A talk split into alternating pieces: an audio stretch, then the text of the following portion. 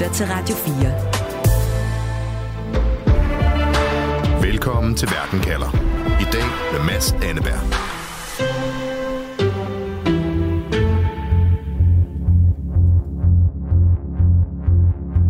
Ret ofte er der folk, der dør. Og her til morgen, der fik jeg faktisk en besked, at øh, for kun fire timer siden var der tre unge mænd, der var blevet dræbt.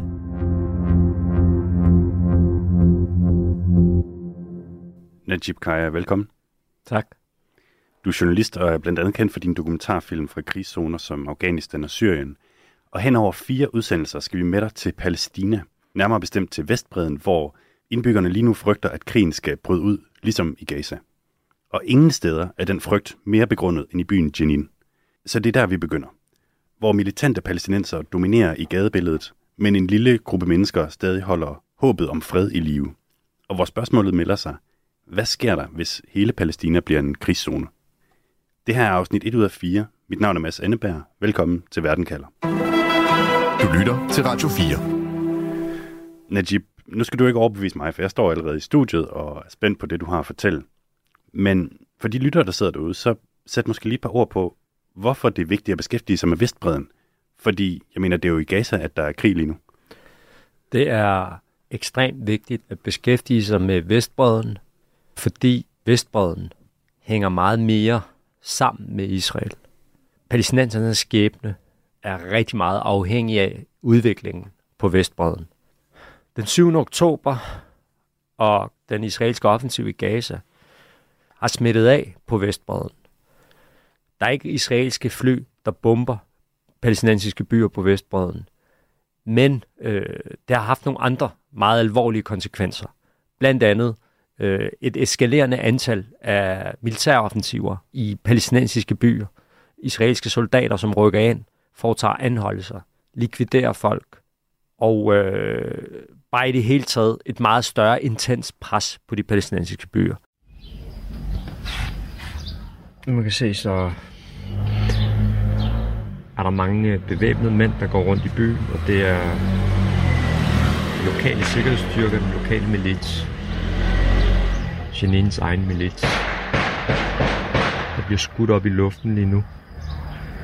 Jeg tror, der er noget at gøre med, med dem, som er blevet dræbt. Najib, det her klip er noget af det første, du optager i byen Jenin på Vestbreden. Hvad er det første, du lægger mærke til, da du kommer til byen her? Det første, jeg lægger mærke til, det er, at alle butikkerne er lukket. Der er meget stille. Og øh, jeg får at vide af taxichaufføren, at det er fordi, at der har været nogle drab i byen. Der har været en israelsk øh, militæroffensiv. Og øh, der er tradition for, at man lukker butikkerne i sorg øh, for sørge over de afdøde. Det gør man i alle palæstinensiske byer. Og den anden ting, jeg lægger mærke til, det er, at der går militante rundt i bybilledet. De har altså deres våben frit fremme. Det er lidt ligesom at være et sted øh, som, øh, som Syrien eller Afghanistan.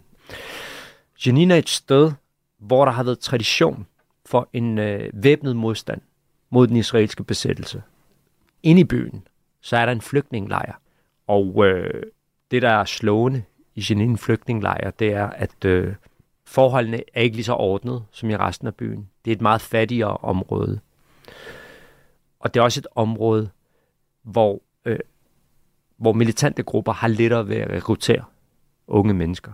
Blandt andet fordi, at, at leveforholdene er så dårlige, at der er flere som unge mænd, som føler, at øh, den væbnede kamp, det, det er den eneste måde, at de kan ændre deres liv på. Du bemærker, mens du er der, Najib, at Jenin er karakteriseret af sådan nogle store præsendinger, som lidt mere spændt ud nogle meter over vejen. Øh, Fortæl mig lige om det. Jeg lægger mærke til de her store plastikpræsendinger, øh, som, som øh, man ser i flygtningelejren. Og det er jo fordi, det er ligesom er arnestedet for de militante grupper. Og da jeg spørger øh, min lokale guide, so why, why do they have these coverings up here? Jeg spørger ham om, hvad, hvorfor, hvorfor de har de her over gaderne. Jamen, så siger han, det er på grund af, at øh, de vil forhindre israelske droner i at overvåge gaderne og ramme mål. Discovering because the Israel sometime with their drones they try to discover where is the fighter so they hit themselves under that. Så det er simpelthen for at forebygge droneangreb, man har dem.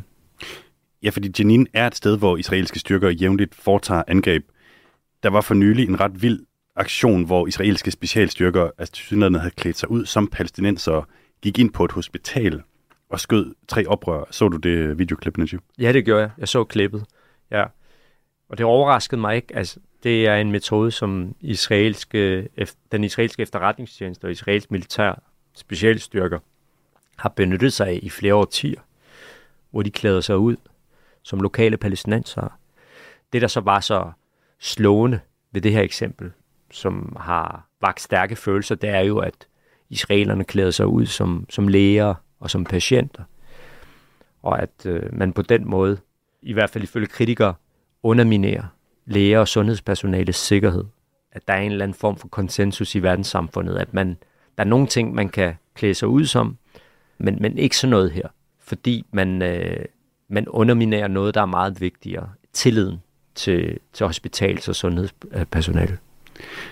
Og udover det her, øh, udover den her aktion, så har der jo også været en, øh, en række israelske angreb, hvor, øh, hvor, hvor palæstinenser er døde i Jenin, ikke mindst her siden 7. oktober.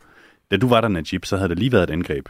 Først var der meldinger om de her tre dræbte, men det viste sig så at være fire i alt. Øh, to militante og to civile. Vi lige prøve at høre et klip fra, øh, fra Jenin. Jeg er på vej over til øh, moskeen lige nu, hvor der er en øh, begravelsesbøn for de mænd, der er blevet dræbt i droneangrebet.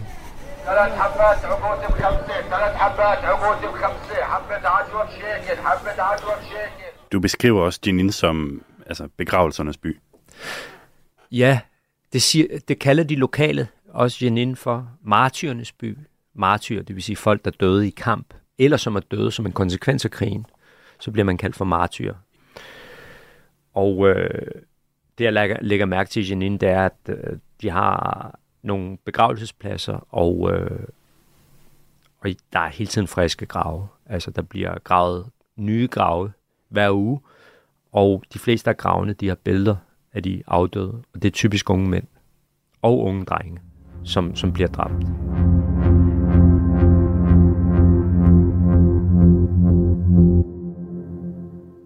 Så Jenin er en by med væbnede grupper, med bombardementer og alt for mange begravelser. Men Najib Kaya, der er et sted i byen, som stikker i en helt anden retning. Altså et sted, hvor de taler om traumer og feminisme og spiller skuespil. Det er øh, The Freedom Theater, som er et teater, hvor øh, formålet med teateret, det er at have et sted, hvor palæstinensere, de lokale, især de yngre børn og unge, de kan få bearbejdet deres traumer. Og det kan de ved at få et frirum, hvor de kan tale om tingene på en anden måde, end de er vant til. De laver også de klassiske øh, Shakespeare-stykker, de laver Alice i Ev- Eventyrland. Vi kan faktisk lige prøve at høre et lille klip fra deres øh, opsætning af Alice i Eventyrland.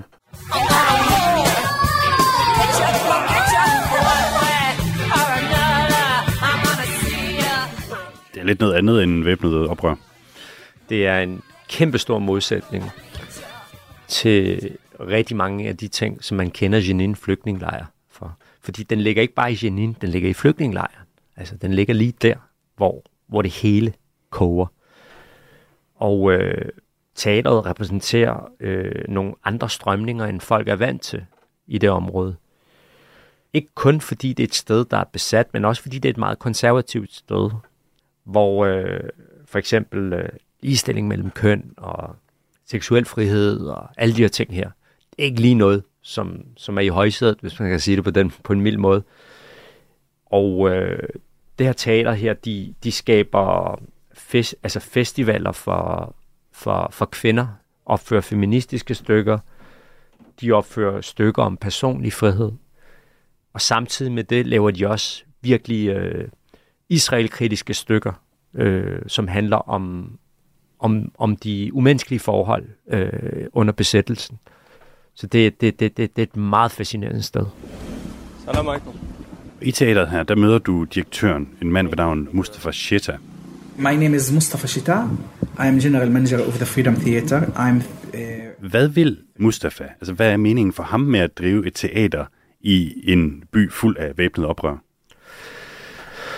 Mustafa Shetter, han er overbevist om, at øh, palæstinenserne kan få deres frihed, hvis de fortsætter med at øh, kæmpe for at bevare deres identitet, deres kultur, og ved at være magtkritiske mod øh, den israelske besættelse og den, de konsekvenser, den har for civilbefolkningen. We are not part for military resistance, but we have our resistance, cultural resistance. It's one of the important step for knowledge and for education, for promoting what's mean Palestine and what's mean Palestinian identity. Mustafa lægger vægt på, at, øh, at The Freedom Theater, det er et sted, hvor de unge kan komme og gøre modstand mod, mod den israelske besættelse, uden at bruge vold, at de kan gøre det med ord, at de kan gøre det med andre former for handlinger. Det han understreger, Mustafa, igen og igen, det er, hvad er formålet? Altså, er formålet at dø, eller er formålet frihed? Og for mange unge, siger han, er formålet med kampen, det er nærmest blevet døden. Det er blevet en befrielse for dem, fordi deres liv er så kummerligt, at de ser midlet, altså det vil sige kampen og, og konsekvenserne, at man dør, som nærmest som en befrielse fra den ulidelige tilstand, de lever i. Og det vil han gerne gøre op med, ved at give dem en anden mulighed. Den 7. oktober, Najib, så kommer jo ud af det blå Hamas' terrorangreb mod Israel, og krigen bryder ud i Gaza. Har det haft nogle konsekvenser for Mustafa og for teateret, da du møder ham? Altså, der har været en eskalerende tilstedeværelse af israelske tropper i, i de besatte områder. Der var øh, militæraktiviteter i de områder, også før den 7. oktober. Men, men det hele eksploderede efter den 7. oktober. Der har været mange flere drab på, på både militante og civile i Jenin efter øh, den 7. oktober. Øh, og Jenin er det sted, den by, hvor der er flest palæstinenser, der er blevet dræbt, øh, hvis man ser bort fra Gaza. Han fortæller mig, at der er nogle af de unge brugere af teateret, som plejer at komme og deltage i workshops, de er blevet dræbt. Der er flere af dem, der er blevet dræbt under de israelske militære øh, aktioner i Jenin flygtningelejre. Og øh, Mustafa forventer jo, fortæller han mig, at blive anholdt. Og jeg spørger ham, hvorfor? Og så siger han, fordi jeg gør modstand. Jeg er, I deres øjne er jeg en modstandsmand, selvom jeg ikke bruger væbnede øh, midler. Og jeg har oplevet det før, siger han. Jeg siger lige farvel til Mustafa nu. Jeg tager afsted nu her. Mustafa, thank you very much. I appreciate your hospitality and uh, taking your time. Take care. I wish you... Men efter jeg rejser tilbage til Danmark, jamen, øh, så planlægger jeg at rejse tilbage igen til Palæstina og aftale at mødes med Mustafa for at interviewe ham igen. Og to dage før jeg kommer tilbage, så bliver han anholdt. Og øh, nogle uger efter, øh, så får de at vide, at han er tilbageholdt i seks måneder. Og, Og hvorfor, der- ja. og hvorfor bliver han arresteret? Det ved vi ikke. Der er ikke nogen, der får at vide, hvorfor han er blevet arresteret. Og det gjorde han heller ikke sidst. Og han fik heller ikke nogen kompensation eller undskyldning sidst, da han blev løsladt, for han blev aldrig dømt for noget. Og der er en, en meget stor sandsynlighed for, at det samme kan ske fremadrettet. Er det normalt i Israel, at man kan blive fængslet uden grund? Det er ikke normalt at blive fængslet uden grund i Israel, men i de besatte områder på Vestbreden er det meget normalt. Og der er rigtig mange palæstinenser, der har oplevet det. Du møder nærmest ikke nogen palæstinenser, som ikke har nogen familiemedlemmer eller venner, der ikke har prøvet at være administrativt anholdt. Har du talt med Mustafa, siden han blev fængslet? Der er ikke nogen, øh, der, der har fået lov til at tale med Mustafa foruden hans advokat. Advokaten er den eneste, der har fået lov til det. Og øh, som sagt, så ved de ikke, hvorfor han er tilbageholdt. Øh, hans familiemedlemmer ved det heller ikke. Han må ikke se beviserne imod ham. Øh, så ret, ret kafkask, og er blevet kritiseret af menneskerettighedsorganisationer, fordi mange af de her sager ender med, at folk de bare bliver løsladt uden undskyldning, uden kompensation. Du lytter til Verden kalder på Radio 4. Programmet her er første del i vores serie fra Vestbreden, hvor krigen i Gaza rykker tættere og tættere på efterhånden, som volden og spændingerne mellem israelere og palæstinenser stiger. Najib Kaya, du har været på Vestbreden, og du siger, Najib, at øh, en stor del af meningen med det her teater er at give de unge palæstinenser et alternativ til vold. Hvor godt lykkes det? Altså, kan Alice i Eventyrland ligesom hamle op med den væbnede kamp? Jenin er desværre også et trist eksempel på, at der er en, øh, en, en, en voldscyklus, som fortsætter. Du har alle de her mennesker, som, som står for for eksempel den ikke, ikke væbnede modstand, og som kæmper for øh, samme eksistens. Mustafa Shetzer for eksempel, direktøren for The Freedom Theater, som israelerne har anholdt, og han siger, at han ikke har noget problem med at være en del af et samfund, hvor palæstinenser og israelere, de lever side om side. Men samtidig med det, så ser du også, at, at konflikten fortsætter. At der er folk, der dør. Øh, både israelere og palæstinenser, men især palæstinenser. Altså, der er langt flere palæstinenser, der dør i de forskellige øh, kamphandlinger, konflikter og offensiver, end der er israelere. Og de militante grupperinger, de har et kæmpestort rekrutteringspotentiale i Jenin. Er det blevet sværere at sælge budskabet om fred efter den 7. oktober, hvor krigen bryder ud mellem Israel og Hamas? Det er blevet meget sværere at øh, fortsætte den ikke-militante vej. Da jeg ankommer til Freedom Theater i Jenin i december, så teateret blevet raseret af israelske styrker. Og det bekræfter dem i, at, at, at det israelske narrativ om, at det er den palæstinensiske ekstremist, de er bange for, det er den militante palæstinenser, de er bange for, at den er usand. For hvis det vidderligt handlede om Hamas eller islamisk jihad, så ville de jo ikke have et problem med det her teater her. Hvorfor skal de raide det her teater, smadre alle deres inventar, anholde direktøren? Altså, for dem er det et bevis på, at den israelske besættelse i de områder, den handler ikke om at bekæmpe ekstremisme, men den handler om territorier. Og det er det, som de kæmper imod. De kæmper ikke imod Israels eksistens. De kæmper imod den undertrykkelse og øh, kategorisering af palæstinenser som anden, andenrangsborgere. Men de får, får det sværere og sværere, siger de. Fordi det, de siger, det er, her på Vestbreden, der har vores ledelse, for eksempel i Ramallah, hvor der ikke er militante grupper, der har de valgt at samarbejde med israelerne, anerkende Israel. Det har ikke ført noget godt med sig. Tværtimod er de israelske bosættelser blevet udvidet. Og det gør det lettere for de militante palæstinenser at rekruttere folk.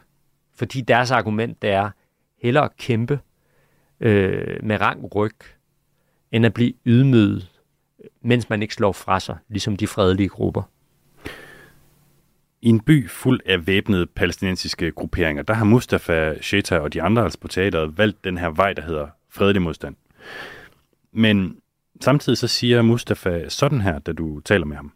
In the end, you ask, why the Palestinians use the violence against Israel? Because we are miserable. We don't have any hope. We don't have any ways to get our liberation. We wait you high international community, we're with you to do something, but you don't do anything. I spørger, hvorfor palæstinenserne bruger vold mod Israel. Fordi vi har det elendigt. Vi har ikke noget håb. Vi har ingen vej til frihed, siger altså Mustafa Shita, teaterdirektøren. Og han siger også, at det internationale samfund ikke gør noget for at hjælpe. Bakker han op om Hamas og de andre voldelige palæstinensiske grupper? Er det det, vi skal forstå? Nej, øh, Mustafa Sheta, han, han sætter det i en kontekst. Øh, den væbnede modstand. Mustafa prøver at forklare, hvorfor der er dele af det palæstinensiske samfund, som reagerer med vold. Og han prøver at forklare, hvorfor der er flere og flere, der søger over mod de grupper, øh, og ikke søger den ikke-voldelige vej, som han selv. Og det er simpelthen i frustration over, at verdenssamfundet bare øh, lader det her fortsætte. Og det, mener han, skaber potentiale for de militante grupper at rekruttere endnu flere. Najib, du møder faktisk også nogle af de her militante palæstinenser i Jenin. Folk, som ikke mener, at det løser noget at spille teater, men som i stedet har grebet til våben. Hvad fortæller de dig? Jamen, de militante palæstinenser, som, som jeg møder i byen, de fortæller mig, at, ja, at de griber til våben, fordi det er deres ret. Det her, det er vores land, siger de. Der kommer en fremmed styrke og fortæller os, øh, hvordan vi skal indrette os. De fortæller os, hvilke veje vi kan bruge. De fortæller os, hvor vi kan bo. Øh, de tager vores territorier, de tager vores jord, når de har lyst til det. Selvfølgelig slår vi fra os. Det, det vil enhver gøre. Lad os prøve at lave parallellen til øh, Gaza og Hamas, fordi når vi ser på Gaza i de her dage, hvor at Hamas jo virkelig valgte den voldelige vej, så virker det ikke nødvendigvis som nogen god strategi, i hvert fald så er Gaza smadret til ukendelighed. Er de her væbnede grupper ikke bange for, at deres voldelige handlinger kan få krigen til deres by, altså til Jenin og dermed til Vestbredden? Når du taler med de militante i Jenin, så siger de, at vi er jo i vores by. Vi er jo ikke, altså, vi er jo ikke rykket over til nogle israelske byer og angrebet dem. Det er jo israelerne, der kommer her. Altså, der, det, det, de udtrykker, der, de kan jo bare holde sig væk herfra. Altså, øh, at det, det er faktisk det er israelerne, der fremprovokerer en voldelig eskalering. Men ikke desto mindre, så, så har det jo den konsekvens, at der er folk, der dør både militante og civile, og endnu flere siden 7. oktober. Ja, det har det. Det har det. Og de siger selv, at øh, de, de, de, de kræver deres ret til at forsvare deres områder, så længe israelerne rykker ind. Og øh, jo, de kan lægge deres våben fra sig, men det er igen, men de fortsætter jo alligevel med at tage vores territorier, siger de, altså siger tilhængerne af de militante grupper. Lad os lige prøve at høre et lille klip med dig, der står i Jenin, hvor du taler om de militante oprør, som du ser i gadebilledet. De er overalt. Altså, der er ikke nogen steder, hvor de ikke er, og de blender ind med civilbefolkningen. Det er en almindelig del af bybilledet, og øh, så kan det ikke undgås, at der er rigtig mange civile, der bliver dræbt selvfølgelig. Kæmperne her i byen, de er en del af befolkningen, og øh, det virker også, som om befolkningen bakker dem op. Er indbyggerne i Jenin ikke bange for, at krigen skal komme til deres by, til Vestbrød? Jo, øh, der var en undtagelsestilstand i Jenin, begge gange jeg var der, hvor folk var nervøse. Og øh, butikkerne lukkede tidligt.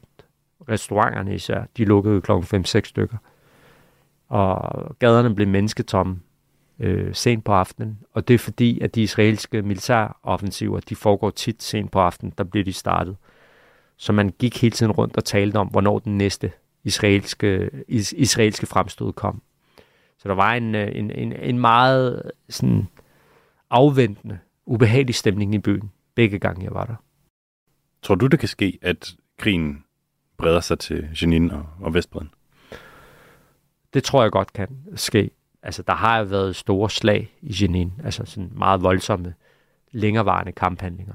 Lige nu er det koncentreret øh, eskaleringer i små perioder, altså som, som, som kommer, når israelerne rykker ind, og så forsvinder de igen selvfølgelig, når israelerne er ude igen.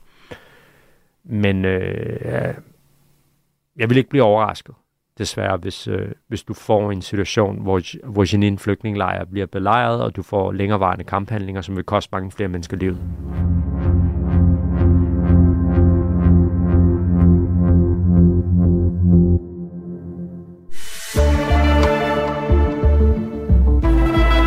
Verden kalder på Radio 4. Najib Kaya, det er blevet tid til at runde af.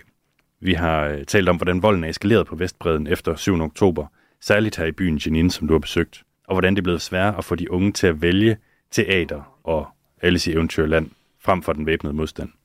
Men den her væbnede modstand kan jo i sidste ende betyde, at krigen rykker meget tættere på, øh, måske endda ind i byen og på Vestbreden. Så for at få et billede af, hvad det er, der er på spil her, så vil jeg gerne spørge dig til sidst, hvad sker der, hvis hele Palæstina lige pludselig bliver en krigszone, og det er ikke bare Gaza?